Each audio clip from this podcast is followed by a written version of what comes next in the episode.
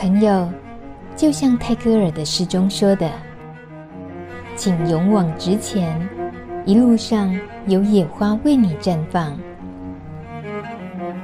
路德之音就在你身旁。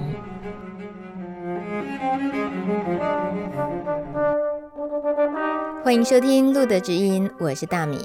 做这个节目这么多年来，收获非常的多。除了让我自己从零开始建立对 HIV 和艾滋病的知识尝试，还有结交了许多患难与共的知心好友。也让我原本很狭隘的视野有机会亲眼看见，也听见那么多在黑暗角落里发出的声响，理解了那些被大众忽视或者轻视的痛苦背后的生命故事。还有一个不可思议的收获是，当我自己面临疑似乳癌的诊断的时候，当时的沮丧、忧郁，也是因为路德之音这些曾经出现过的人陪我一起度过的。真的，就像泰戈尔的诗里头说的那样，一路上有那些小野花不经意的绽放，鼓励着我勇往直前。不过，我也有讨厌的事，做这集节目的时候就遇到了，因为要做异性恋感染者的这个主题，让我想起一位已婚的异男朋友。他在几年前曾经非常质疑这种为艾滋倡议的节目。所以呢，我想知道现在的他还这么想吗？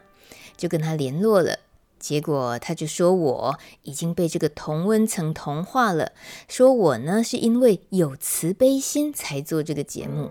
关于 HIV 病毒的防范，就应该要像对 COVID-19 病毒一样使出铁腕政策才对，要公布足迹啊等等的，而且还强调说这个社会上多数的人想的都跟他一样。而不会是跟我一样。唉，经过了一番激烈的争辩，我们最终双方没有什么交集。我想还是挂掉电话，放弃沟通吧，心好累啊。但是就在要挂掉电话之前，他口气有了转变，突然冷静下来，跟我说了一件事。他说他的儿子是同志，周末总是不回家，可能早晚也会感染吧。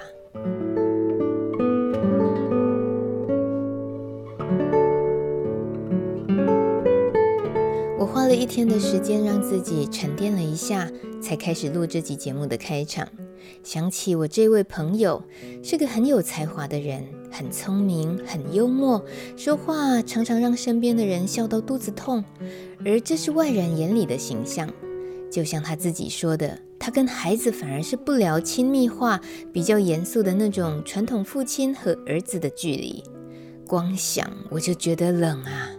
但是在这位严肃的父亲形象背后，没有说出口的，其实是满满的心疼孩子可能受的苦，担忧孩子一不小心招惹病毒上身该怎么办的无奈。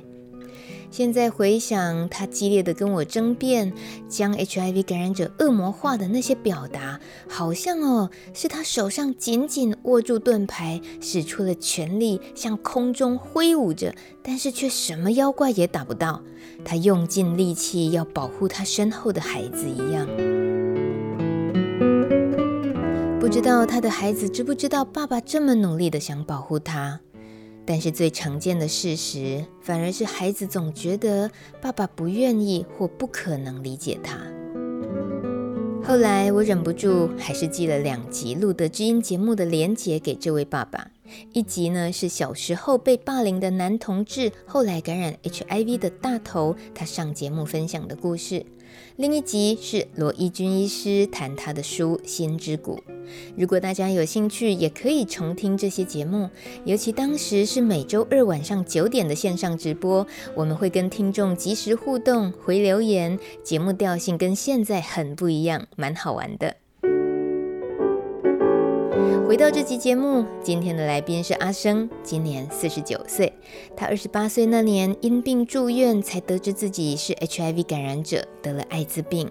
医生说他生命活不长了。在当年二零零二年的时空背景下，医疗确实不如二十一年后的今天这么进步。现在的感染者余命与常人没有两样，一天只要吃一颗药就好。U 等于 U，病毒量可以控制到测不到，也等于不具传染力。这一些哦，对于一个资深的异性恋男性而言，都已经是稀松平常的事了。不过啊，单身的他其实很希望找个终生的伴侣，只是这么多年来，因为自己是 HIV 感染者的身份，让他的求爱之路很坎坷。哎，这一路上到底遇到哪些难题呢？我们欢迎阿生。阿生是被我们界定在异性恋族群，你会不会觉得一开始听到这个被界定叫异性恋怪怪的？不会啊，啊不会吗？很奇怪啊，只有会有只有人家会去特别界定哦，同性恋同志，很少会被界定啊、哦，我也要被好像贴个标签叫异性恋。你你对于这个三个词？跟不同于同性恋，你自己一开始有没有有没有需要适应一下的时候？不用啊，不会啊。那个内心小剧场没有上演过吗？就是想说没有啦。那你身边有认识于不同于异性恋的朋友吗？什么意思？不同于异性恋的朋友？对，我这样问好像很奇怪，其实就是有可能是同性恋啊，或者是跨性别的朋友啊之类的这样子。同性恋好像有遇到过。就是有认识，嗯，可是你的感染年资已经二十一年了，是吗？嗯，哦，真的蛮久了耶。所以从那时候到现在，有没有被误会过说，哦，你是不是同性恋，所以感染这个疾病？会会有被这样误解过吗？会啊，医生就会问啊，你是跟男的感染还是跟女的感染啊？他是一开始感染的时候就他就会问你的啊。你是跟男的发生关系还是跟女的发生关系啊？那你那时候怎么回答？你有没有觉得很奇怪？得病就得病，干嘛要问是跟谁发生？他可能是要了解你的性性关系，或是说可能如果是跟你被你被被感染，那他可能是想要叫他一起来做筛检呢。哦，对对对，我觉得他的出发点应该是这样子。嗯，他可能比如说，如果你是跟你的固定伴侣。感染的话，可能就是按那请固定伴侣一起来做筛检啊。嗯，二十一年前，你愿意帮我们稍微回忆一下吗？那那时候到医院之前的情况是怎么样？到医院去？那时候是有一天下班，然后开车回家，然后突然觉得头很晕，然后就是倒在地上了。然后后来我起来就是回家，然后整个头都很痛，但是那时候是。然后一在家一直痛了好几天，就是头都一直很痛，一直很痛。然后躺在床上也不是，要不然就是躺在地上。然后很多亲戚朋友都来看啊，那都没有效。后来是我舅妈叫我说：“哎，去台大医院好了。”那台大医院后来诊断是说是脑膜炎加 HIV。哇，那。二十一年前，你在医院自己莫名其妙遇到头晕那么久，然后身边亲友也都替你那么紧张，那时候是什么样的家庭的面对这件事情的气氛？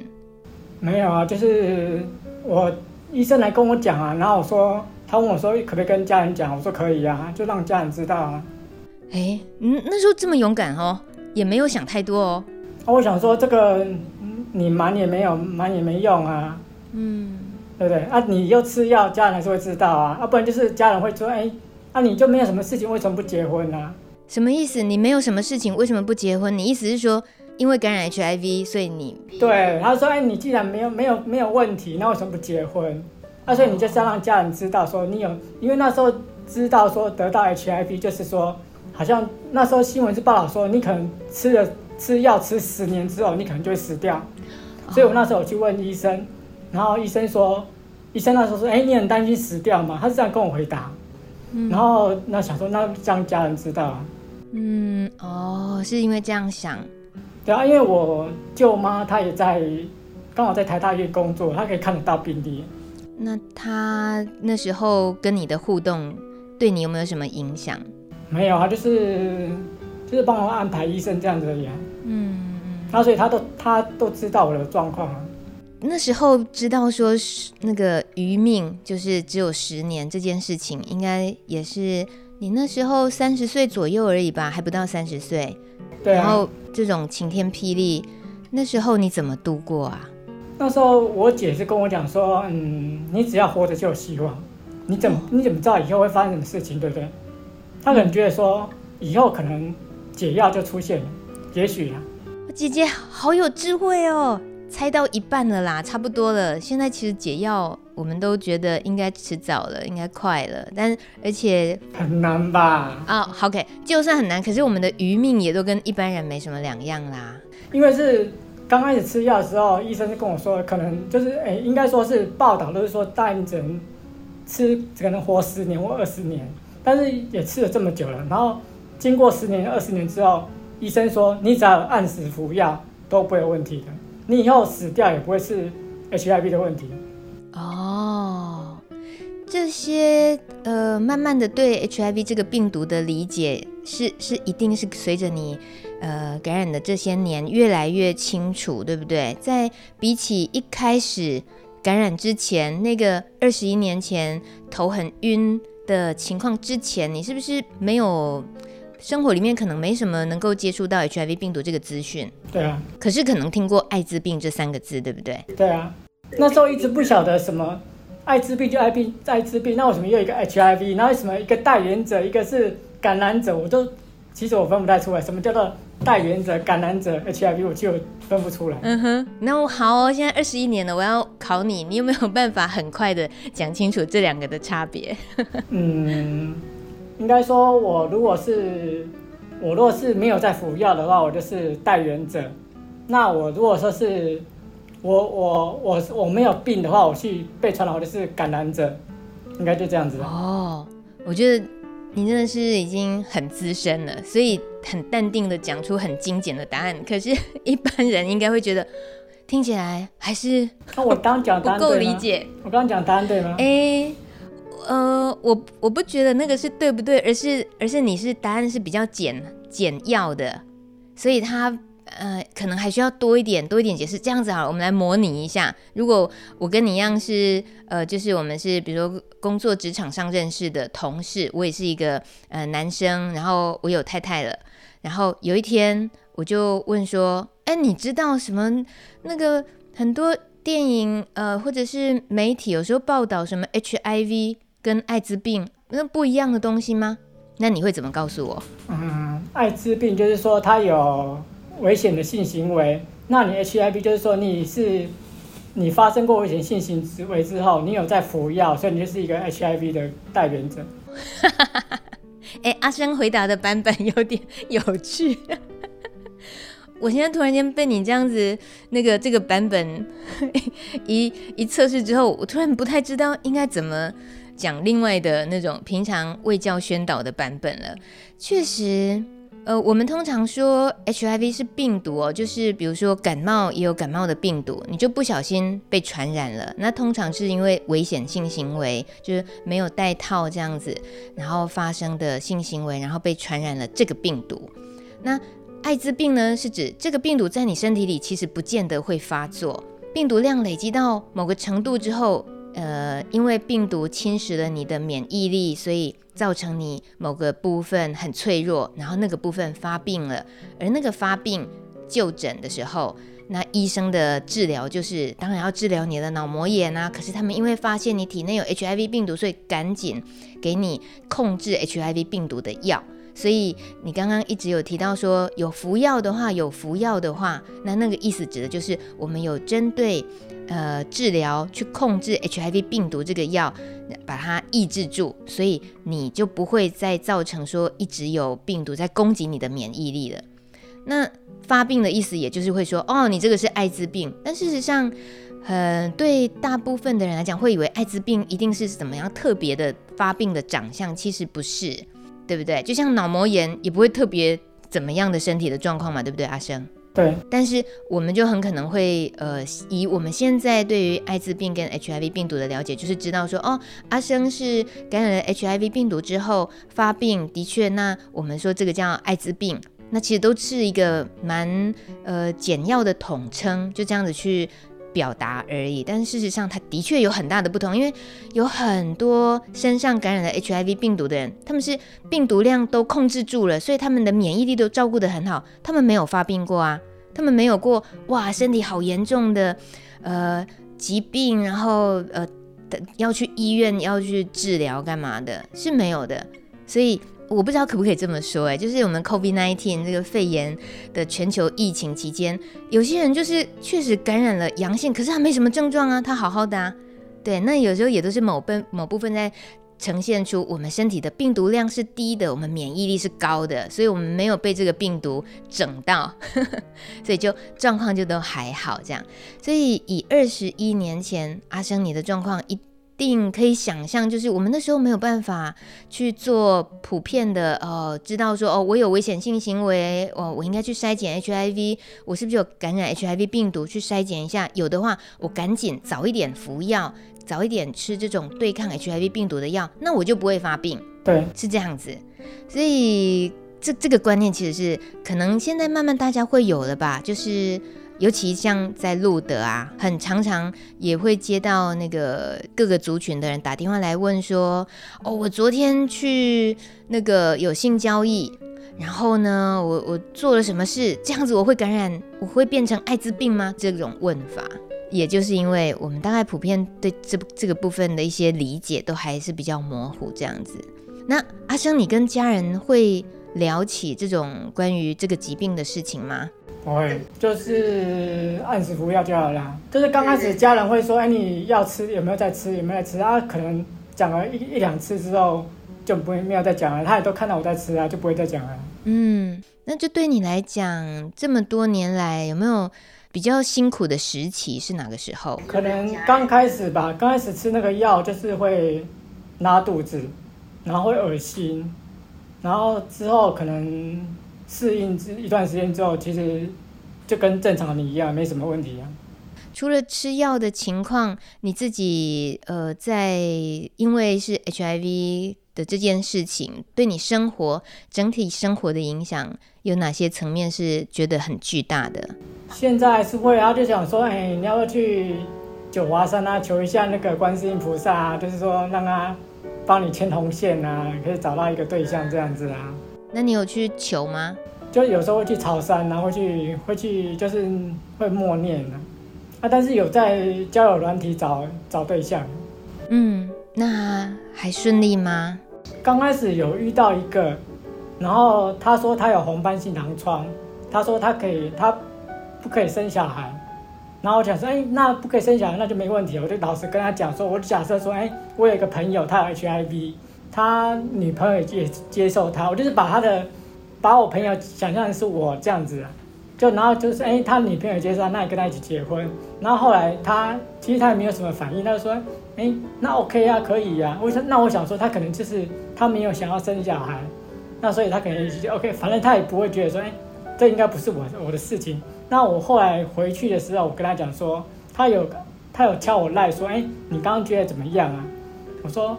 我就就跟他讲，哎，OK 啊，可以啊，然后就想说，哎，刚刚我跟你讲的事情，我跟他我跟他举例了四个事情，那其中我跟他说，其中一件事情是我的事情，他说，他就问我哪一件事，我就说就是 HIV 的事情，结果他就后来就不联络了。哦，你那时候蛮有勇气的，你觉得应该就是要出这个柜子？因为我想说，我有问那个蓝先生，他跟我说，可能要过一阵子再跟他讲会比较好。那我想说，哎。我就已经试探他，他就他就说不生小孩可以的。那我想说，哎，应该是没问题啊，因为跟他聊过一段时间，然后他说可以不生小孩。那我想说，哎，那应该没问题，我就主动主动跟他讲。啊没想到这样子啊，因为我想说不要耽误人家太久啊。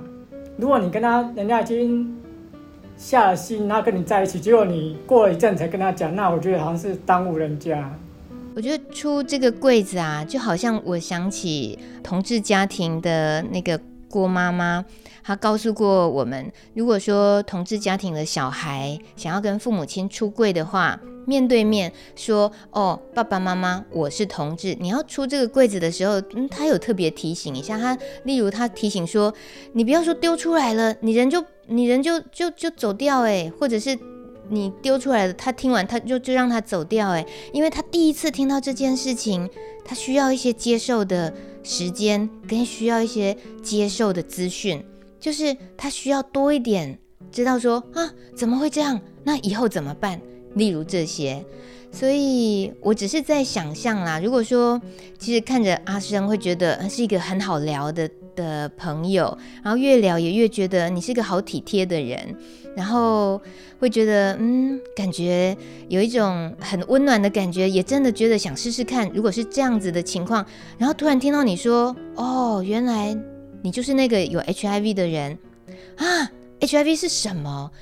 艾滋病是什么？就是如果说他自己本来也有一些对这个疾病比较比较呃恐惧的想法或什么的话，他都还是很需要时间去厘清，然后以及去了解你为什么愿意告诉他，然后你告诉他是在你在设想什么，你们很可能希望一起走下去的那个未来是什么情况，你想要多付出一点什么，你想要多照顾一点什么，所以你说出了这件事。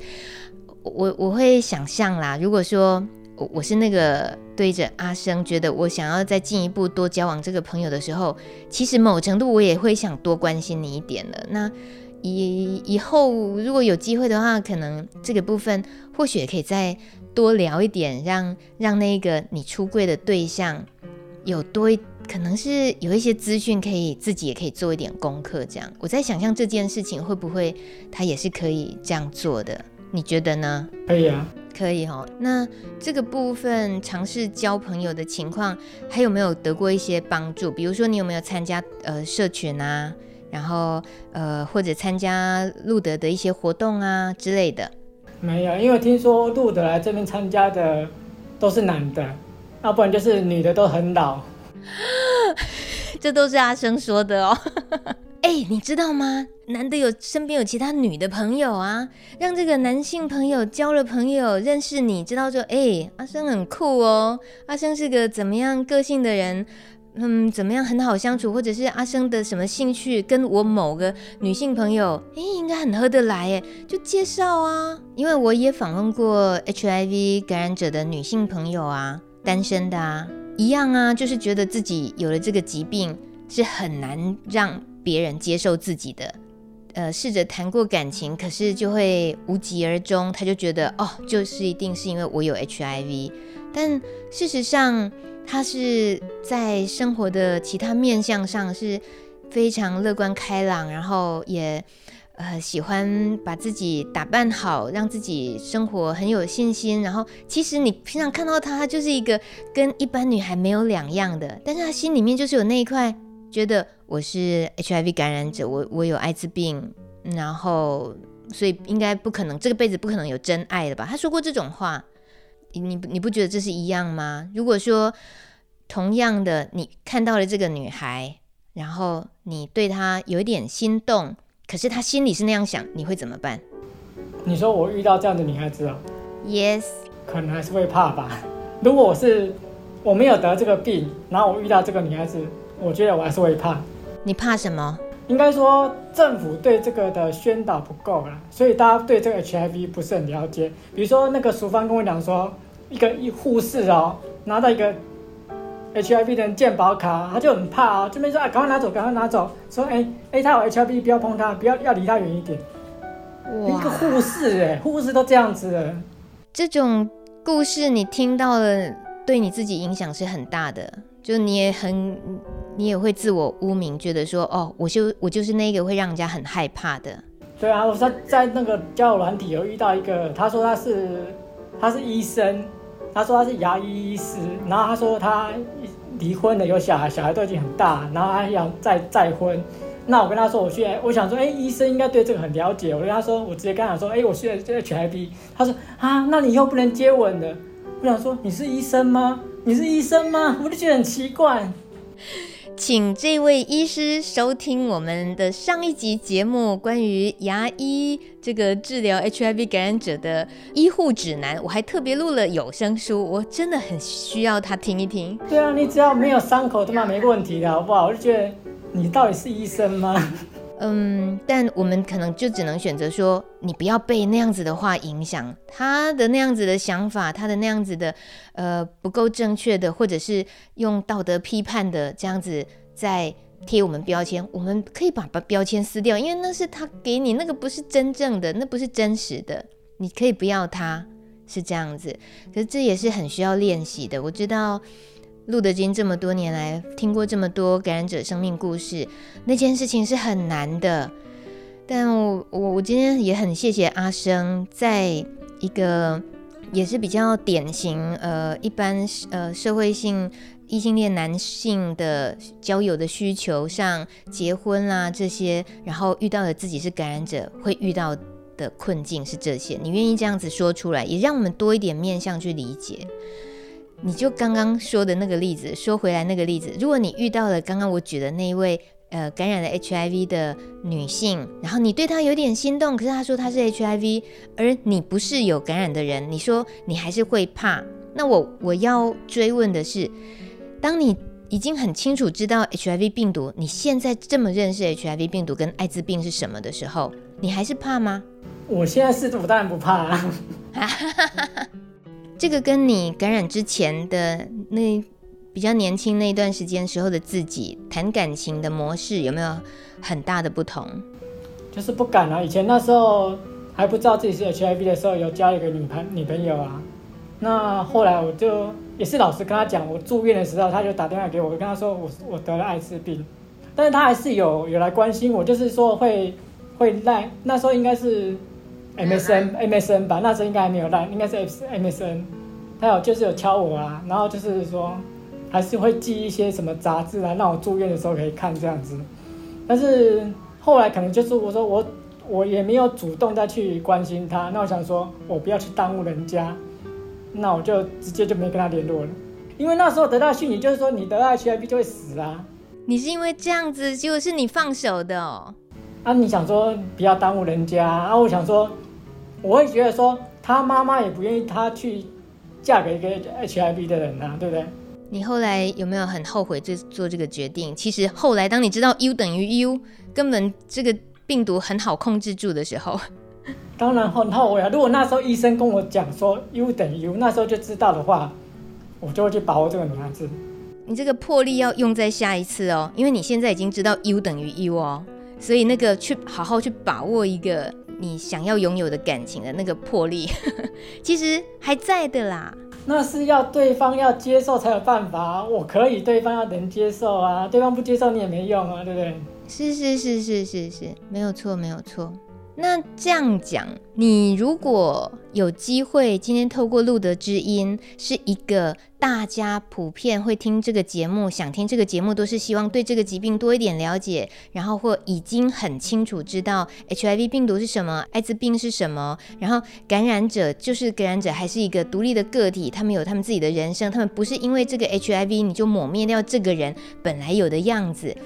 在我们听这个节目的人都有这个。观念这些理解的基础上，你替自己征婚，你会怎么介绍你自己？让我们多了解你一点。嗯，就说我是一个会顾家的好男人，那我也会好好的照顾到下半辈子，吃穿都不用愁。哎，这是已经感觉像是跪下来在求婚的台词哎。就是说我至少要把我的我有的本钱拿出来嘛，对不对？有些人可能想说，哎，他可能不想工作。她想要说嫁给一个有钱的老公啊，对不对？那我就想说，哎、欸，那我把我的我把我的财力拿出来啊，哦、就说我是会很顾家的一个男人这样子。请问一下，顾家的定义，顾家的条件是什么？要做到什么？照顾老婆啊，照顾小孩子啊，那就是说，嗯，就是说可能会假日会带他们出去走一走之类的。那可能家里的一些环境打扫，我也都会去帮忙这样子。哦，听起来不错，帮忙打扫家里环境。我家都是我在整理的啊，什么扫地、拖地都我在整理的啊。你自己一个人住吗？不好意思，这有点隐私。没有，跟爸妈住啊。所以如果交往进一步到结婚，也是跟爸妈一起住嘛？对啊。嗯，然后是住在北部吗？对啊。嗯，是。那如果我有父母亲，有比较是在长照，呃，很多需要照顾的。一些也需要帮忙这样子的对象呢，你也可以帮我一起照顾我的爸妈吗？会啊，就是你的父母就是我的父母啊，我的父母也是你的父母啊，对不对？嗯，都要互相照顾，对，啊，对不对？像我之前认识一个，他跟我说自己的父母自己顾，然后就就解解除配对了。好，那节目最后再一次，阿生，我是顾家的好男人，这种广告台词我们就不讲这些了。你可以说说自己有没有什么弱点啊？那会更真实。就你怎么，你是一个会怎么样面对自己这些弱点的人，然后会承认自己确实有哪些比较呃不够的地方，但是你会怎么，你会怎么面对它？而你期待一个怎么样的对象跟你一起走人生未来的路？这样不晓得怎么回答，就是可能就是希望可以找到一个适合的伴啊，然后他可以接受我这样子的身份。然后愿意跟我这样长走长久走下去啊。那如果说他不愿意生小孩，没关系，夫妻可以去共同领养一个小孩。那他如果也接受的话，其实也可以生小孩，没关系。就是说有生小孩没生小孩都 OK。哦，你也可以接受领养小孩。因为我之前有打电话去问过，他说一定要夫妻才能领养小孩。哦。那如果你是单身就不行。有，现在单身可以耶。对啊，我们就我就有认识单身的女性朋友在申请领养啊。那你也不会是奢望说小孩子又长大会照顾你，你重点是说你老了之后有一个伴在你旁边这样子。因为一个 HIV 病毒，让你这二十一年来在呃交往的这件事情、找对象这件事情有坎坎坷坷的。对于同样男性朋友来讲，你会给他们什么建议没有？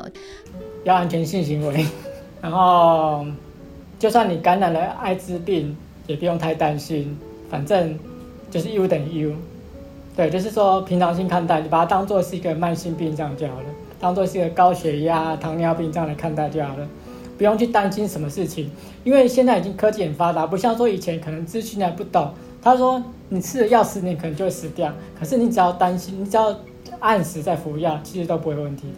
病毒测不到，其实都没问题。病毒测不到等于不具传染力。对啊，亲嘴、性行为、生小孩都没有问题。对啊，就是你把它当做自己是一般人一样，正常的行为都可以。是，没错。就算生小孩，以前可能听说要去洗精素，其实现在根本就不叫洗精素了。对，对。”哎，你自己这一段讲的超乐观的。如果你愿意多对一些你喜欢的对象展现出来的话，他们会借由你的乐观有自信，他们也会知道说，哦，你你很有自信，你一定可以把握得很好，那个依赖感会发生的。否则，如果你也充满悲观，那那我怎么对你乐观呢？对不对？那也有有人想要来认识我啊，对不对？是是是，我们这一集应该希望有可以创造一点点。小小的那个涟漪，对啊，就不管你是不是 HIV，就算你是 HIV，一起来认识也没关系啊。只要担心说跟阿生到底好不好聊啦，对啊，生活习惯啦、兴趣喜好到底合不合，这才是要担心的。对啊。透过这集访谈，我们稍微认识了阿生这个人。如果你或者你的朋友有兴趣进一步了解阿生，想跟他联系的话，别害羞，赶快打电话到路德协会找我们最帅的月老，他叫做光哥，光哥会很乐意为我们服务哦。路德的电话是零二二三七一一四零六零二二三七一一四零六，找光哥就对啦。在这集节目尾声，我想要对那些第一次听录的知音的朋友说一点心里话。当台湾还没什么人知道 Podcast 播客这种形式的广播节目时，十二年前录的知音就开播了。从一开始放在 SoundCloud 这个平台跟全世界的听众交流分享，到最近几年台湾播客大红，于是播放平台一个个冒出来，录的知音也同步上架到这些平台，让大家用自己习惯的方式收听和分享。对于这个做了十二年的节目，我那位异性恋朋友啊，就是节目一开始提到的那位有个同志儿子的爸爸，他对我说。这只是一个小小的同温层互相取暖的声音啦，呃，我不否认，这个朋友代表的正是这个社会上对于这个疾病不理解的最大族群，而我们在这个小小的播客节目里互相取暖，甚至让光和余热慢慢扩散，让那些可能有一天也因为感染而彷徨无助的人，有个可以依靠与信任的港湾，稍作休息，养养伤。那我们想做的也的确就只是这些，不可以吗？总之，谢谢大家的陪伴，我们下集再见，拜拜。